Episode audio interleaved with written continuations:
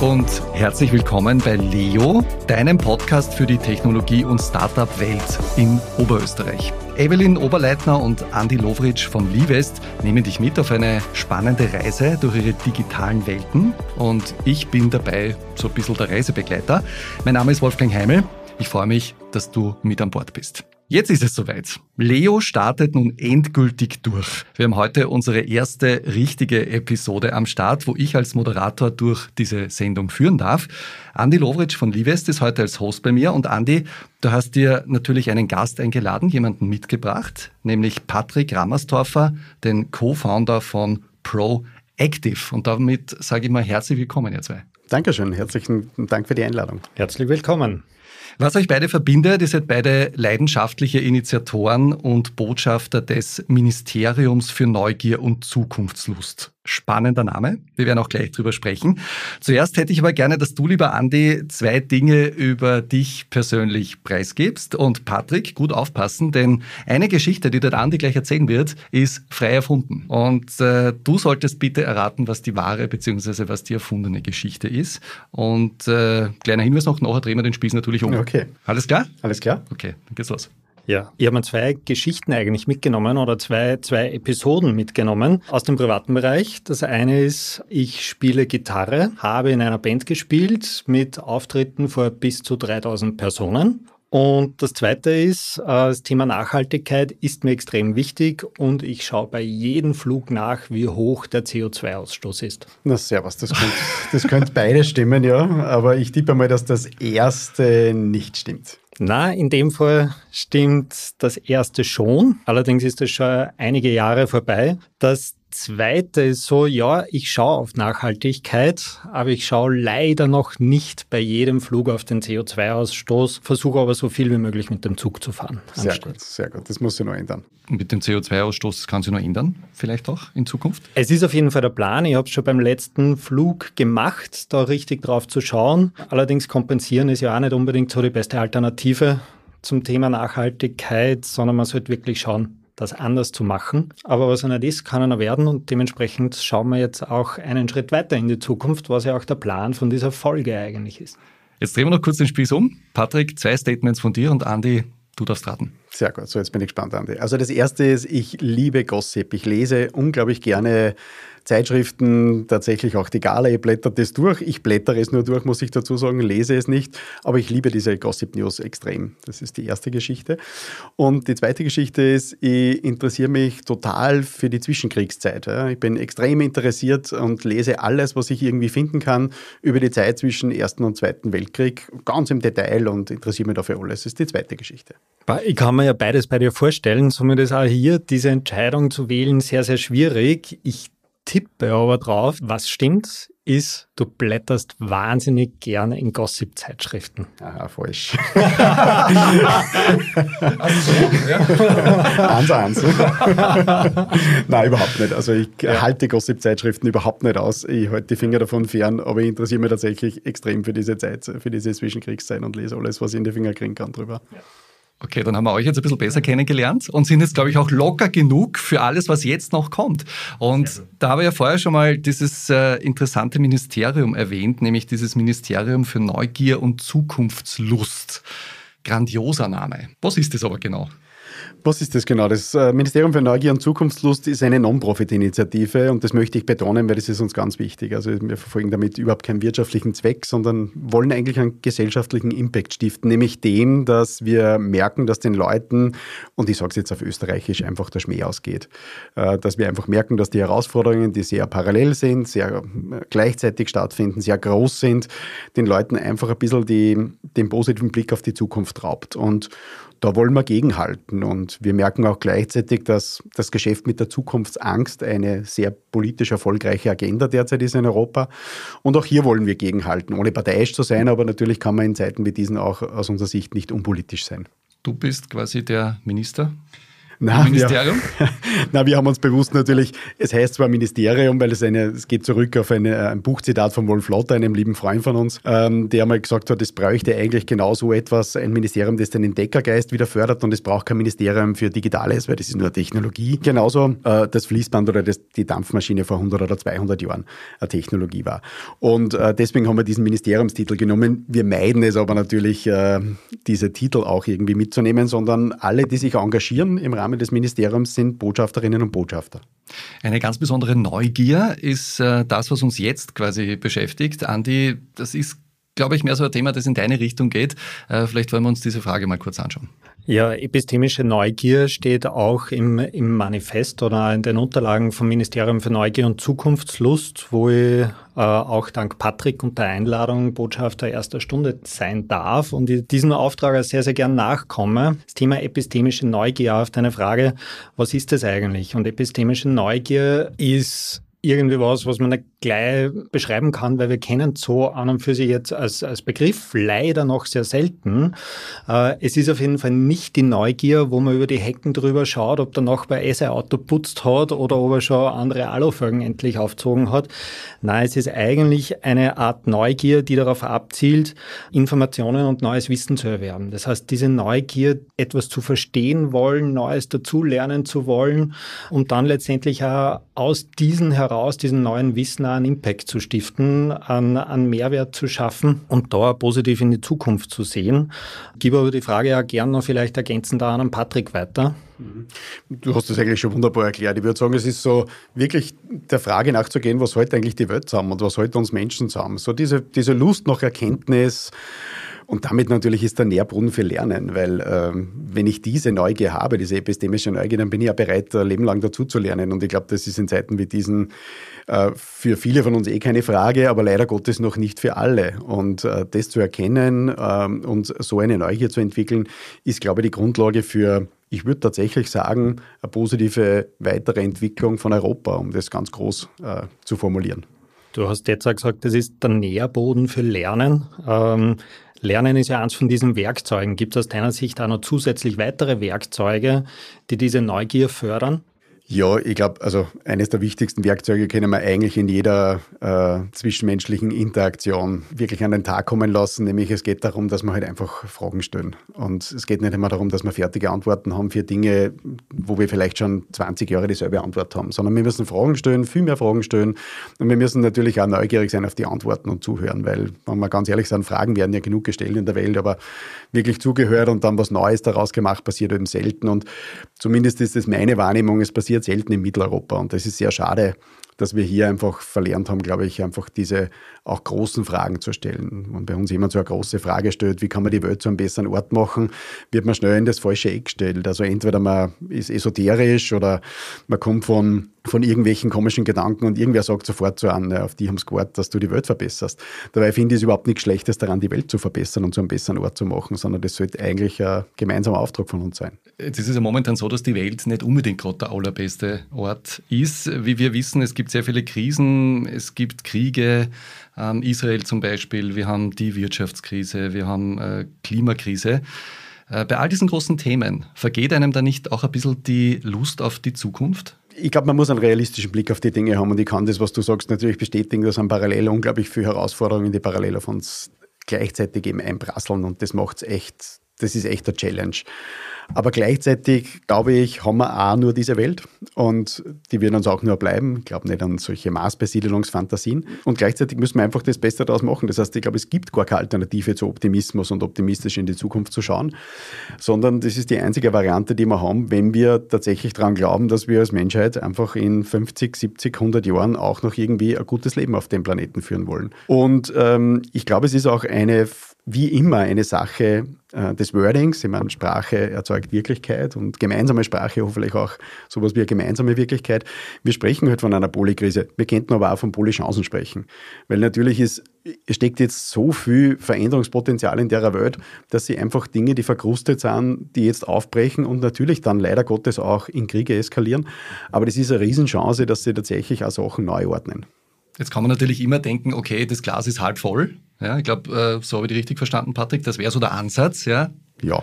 Genau. Äh, das ist ja schön, wenn man sich das vornimmt, aber wie kann ich denn das äh, in der Praxis quasi durchführen? Ich glaube, es gibt viele Beispiele dafür, dass das auch in der Geschichte schon sehr gut gelungen ist und auch aktuelle Beispiele. Weil was mir persönlich sehr fehlt, das muss ich ganz ehrlich sagen, ist, dass wir einfach jemanden haben, der positive Narrative über die Zukunft erzählt, der uns einfach mit einer Geschichte positiv einlädt, über die Zukunft nachzudenken und zwar nicht immer nur pessimistisch und dystopisch, sondern auch wirklich einmal utopisch und optimistisch.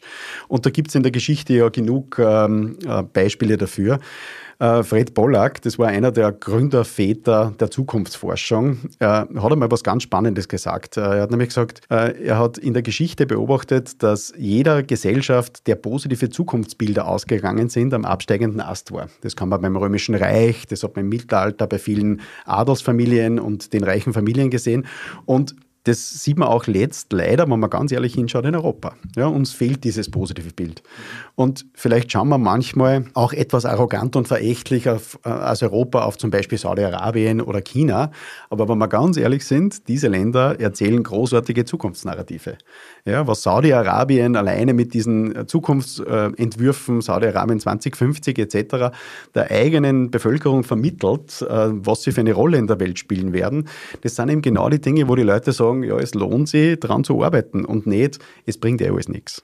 Also Narrative wären für mich toll und vor allem, wenn sie von Personen und Persönlichkeiten kommen, die glaubwürdig dafür sind. So John F. Kennedy-mäßig, we put a man on the moon, yeah, until the end of the decade. Also das hat auch keiner geglaubt in den USA, äh, dass das möglich ist. Und dann war es auch tatsächlich möglich, weil dann gibt es halt gemeinsame Kraftanstrengungen und es geht. Genau. Also ich möchte das einfach nur unterstreichen. Es geht einfach wirklich um dieses Bild, diese erste Vorstellungskraft, die man hat. Und es hat eben auch die Barbara Marx Hubbard damals auch gesagt, äh, es braucht einfach, um sich, um die Zukunft gestalten zu können, zuerst einmal dieses Bild in der Vorstellungskraft äh, und dann natürlich aber auch diesen Willen, das Ganze umzusetzen und dann muss man einfach ins Turn kommen. Und wenn man es alleine nicht schafft, es gibt ganz, ganz viele Menschen da draußen, die, wenn man das Bild vermittelt hat, einfach auch mithelfen und, und mitgestalten. Und das merkt man alleine in Oberösterreich, in diesen so vermeintlich oftmals gesehenen kleinen Rahmen, wie viel Großes hier eigentlich geschieht an neuen Startups, die da kommen und tatsächlich an, an Mehrwert und an Impact auf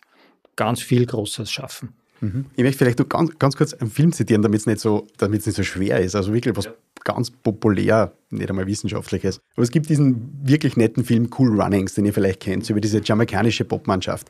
Und das ist so ein typisches Beispiel. Ja. Wir können uns einfach Dinge nicht vorstellen, weil das, unser, unser mentales Modell bildet nicht ab, dass man in Jamaika irgendwie Pop fährt. Ja. Und dann kommt es, und das ist natürlich ein perfekter Disney-Filmstoff, aber mir hat das gefallen einfach, weil in dem Film hat es immer diesen Spruch gegeben, die haben immer gesagt, äh, das geht über eure Vorstellungskraft, Jamaika hat eine Popmannschaft. Und das ist einfach so schön, dass man sagt, genau dort muss es anfangen. Also zwischen unseren zwei Ohren fängt es an, können wir uns vor, Dinge vorstellen, die wir einfach kategorisch ausschließen, weil wir für das keine, keine Vorstellungskraft haben. Und dort müssen wir anfangen. Und jetzt gehe ich bewusst nur einmal weg da braucht man vielleicht auch nicht immer jemanden, der unser Narrativ vorkaut, sondern da kann jeder von uns selbst beginnen, irgendwo so andere Modelle für sich im Kopf zu entwickeln. Äh, wenn wir in Richtung Zukunft schauen und vor allem in Richtung digitale Zukunft, weil das ist eigentlich auch ein wichtiges Thema hier in diesem Podcast.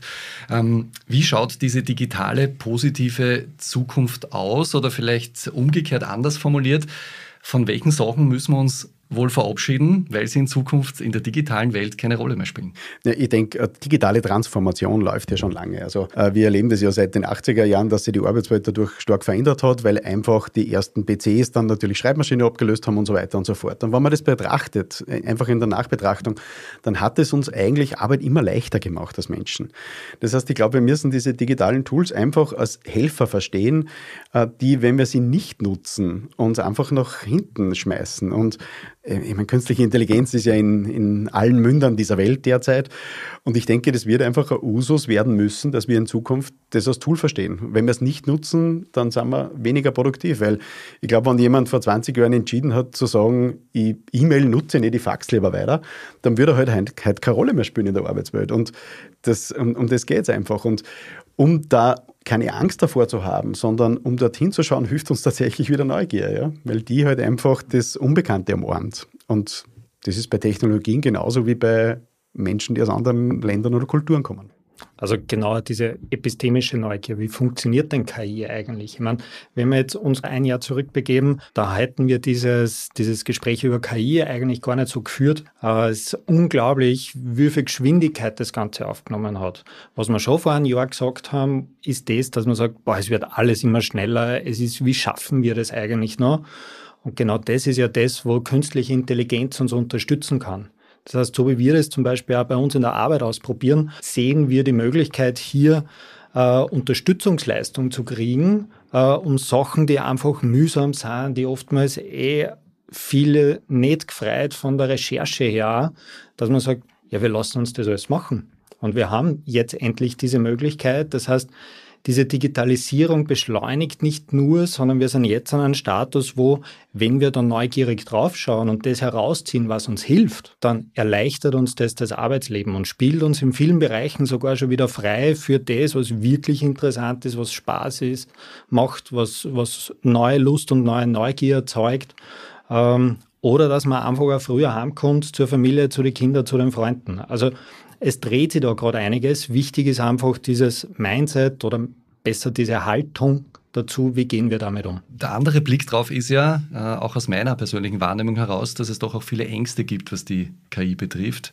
Ähm, viele haben Berührungsängste und sagen, ah, das lassen wir lieber so. Was wären denn eure Argumente äh, dagegen? Ich hätte mal grundsätzlich kein Argument dagegen, dass man mit Sorge auf eine neue Technologie, die sehr revolutionär ist, hinschauen. Also Sorge ist ja durchaus, der kleine Bruder der Angst, ist ja durchaus berechtigt, weil damit sind wir auch ein bisschen ähm, vorsichtiger bei bestimmten Dingen und beobachten einfach Entwicklungen besser. Ähm, aber ich glaube, es ist dennoch einfach, es ist kein Argument, das auszublenden. Äh, die Dinge sind da und die werden sich weiterentwickeln und wir können halt nicht wie kleine Kinder irgendwie die Finger vor unsere Augen halten und sagen, wenn ich es nicht sehe, ist es nicht da, sondern es ist da. Und damit müssen wir was draus machen und können was draus machen. Das heißt, bei jeder Technologie, die entwickelt wird und weiterentwickelt wird, äh, macht es keinen Sinn, die Augen zu verschließen. Das ist einfach die, die Botschaft, die ich geben würde. Ob das jetzt wirklich dann die Leute hinterm Ofen hervorlockt, kann ich nicht beurteilen. Ja, also ich glaube einfach die Scheuklappen auf zu setzen, sie irgendwo in einem stillen Kämmerlein verkriechen äh, und, und so in einer eigenen kleinen Komfortzone zu bleiben, ist ja nichts anderes als wie stehen bleiben und sich selbst dann nicht weiterentwickeln. Das ist eigentlich keine Alternative. Ähm, und wir könnten jetzt zig Beispiele durchspielen. Was ist, wenn ich mich vor der äh, Erfindung des Telefons oder vor der Nutzung des Smartphones einfach zurückgezogen hätte, weil man sagt, boah, das Smartphone ist gefährlich oder ähm, gesagt hat, das Automobil oder irgendwelche anderen Sachen. Also es hat immer irgendwo technologische Entwicklungen gegeben, die viele Menschen zuerst einmal stutzig gemacht haben, Sorgen bereitet haben, auch vielleicht einmal Angst gemacht haben. Aber letztendlich hat uns überall einen Schritt weitergebracht, das Leben erleichtert und wir leben in, eigentlich ja in einer großartigen Zeit, trotz der vielen Polykrisen, aber eben mit diesen Polychancen, wo wir einfach einen, einen Status haben, auch in der Gesundheitsentwicklung, im Wohlstand, gerade hier in Europa, der nicht zu unterschätzen ist. Und jetzt stehen zu bleiben, würde uns eigentlich wieder zurückschmeißen. Das heißt, wir müssten da vorangehen und das Positive für uns rausziehen, was uns hilft. Wir nähern uns langsam, aber sicher dem Finale der ersten Leo-Podcast-Folge. Es ist wunderbar, euch zuzuhören und eure Ansichten äh, zu verstehen. Ähm, vielleicht, was mich zum Abschluss noch interessieren würde, bei euch ganz persönlich? Welche digitalen Tools, welche Erfindungen hättet ihr denn gerne ähm, erfunden bzw. implementiert, in die Welt gesetzt, geboren? Vielleicht ist das bei mir gar nicht so was Digitales. Äh, ich, ich muss ganz ehrlich sagen, ich finde nach wie vor das faszinierendste Erfindung des 20. Jahrhunderts ist das Automobil. Also ich finde äh, faszinierend, was das alles verändert hat, nämlich im Positiven wie im Negativen. Ja, die negativen Auswirkungen sehen wir halt leider gerade äh, auch natürlich, was der Verkehr im Sinne des CO2-Ausstoßes negativ beiträgt und natürlich auch, wie sich unsere Städte verändert haben aufgrund dessen, weil wir halt dem Auto so eine große Rolle beigeben. Aber das, was sich durchs Auto verändert hat, ist einfach diese Freiheit, die Menschen plötzlich haben. Und ich glaube, das sieht man auch in allen, zumindest sinnvollen digitalen Technologien. Äh, wenn sie digitale Technologien sind, die uns mehr Freiheit schenken, dann finde ich die immer sinnvoll. Wenn sie uns geißeln, dann sollten wir uns darüber Gedanken machen, ob wir sie nutzen. Also ich habe vorhin schon einmal die Linzer Startup-Szene oder die Gründerszene in Oberösterreich angesprochen und ähm, ich könnte mir jetzt nicht für eins entscheiden oder für zwei entscheiden, weil es gibt da ganz, ganz viele großartige Entwicklungen, äh, möchte aber trotzdem gern ein bisschen welche vor den Vorhang holen. Uh, und zwar Airmate beispielsweise kennt man noch gar nicht, uh, ist ein großartiges Gründerteam, die mit ihrer Entwicklung äh, zukünftig viele Kinder vor dem Ertrinken retten werden. Also das heißt, die haben da einen Impact im Sicherheitsbereich. Es gibt Five Square als KI-Startup, die auch in einem Gesundheitsbereich zusätzlich auch ein großes Forschungsprojekt mit dem Kepler-Uni-Klinikum haben und Menschen mit Epilepsie bereichern werden durch diese künstliche Intelligenz, die sie da entwickeln für diese Menschen. Ähm, oder zum Beispiel auch eben Capture mit dem digitalen Zwilling. Da wird es auch noch eine Folge dazu geben. Die teasere ich jetzt gleich an. Ähm, mit Daniel Höller und seinem Team, äh, die äh, Reise in den letzten paar Jahren zurückgelegt haben, die ganz großartig ist. Also sich da zu entscheiden, wo wäre man denn gern dabei gewesen, ähm, überall. Aber so viel Zeit ist heute halt nicht. Geht sich heute nicht mehr aus. Nein, auch nicht in dieser Folge. Geht sich nicht mehr aus. Ähm, ich habe hier als Moderator ein bisschen auch die Sicht von außen. Ähm, höre euren Ausführungen gespannt zu. Meine drei größten Learnings von heute, und ihr könnt mich gerne korrigieren, wenn das ein kompletter Blödsinn ist, aber meine drei größten Learnings wären, äh, neugierig bleiben und Fragen stellen. Ganz wichtig, um die Welt zu verbessern und um positiv zu bleiben. Diese neuen Tools wie AI, KI und wie sie alle heißen, sind Helfer. Soll man nicht als Konkurrenz sehen. Und drittes Learning, wir brauchen eine Bot-Mannschaft in Oberösterreich. eindeutig, eindeutig. Ich glaube, das wäre ein super Narrativ. Äh, oberösterreichische Popmannschaft, ja. Ja. Ich glaube, wir haben sogar eine. Aber ich nehme da auf jeden Fall mit. Ich werde mir den Film Cool Runnings wieder mal anschauen. Danke, Patrick. Sehr gerne. Lieber Andi, lieber Patrick, vielen Dank für das spannende Gespräch und die vielen Insights äh, bei dieser Folge. Das war sie eben, die erste Episode von Leo, deinem Podcast für die Technologie- und Startup-Welt in Oberösterreich. Wenn dir gefällt, was du hörst, dann abonniere Leo gleich auf der Plattform, wo du jetzt gerade diesen Podcast hörst. Und natürlich freuen wir uns immer über Bewertungen gerne auch die positiven. Bei uns geht's wieder weiter am letzten Freitag des Monats, also am 24. November. Da wird's dann Evelyn Oberleitner mit Thomas Kleindessner das große Thema Digitalisierung besprechen. Wenn ihr dazu Fragen habt, dann schickt die gerne vorab an podcast-leo.livest.at. Unter dieser Adresse freuen wir uns natürlich auch über Feedback oder Anregungen, Themenvorschläge zum Beispiel auch über diesen Podcast. Ich darf mich für heute verabschieden. Bis zum nächsten Mal und bleibt neugierig.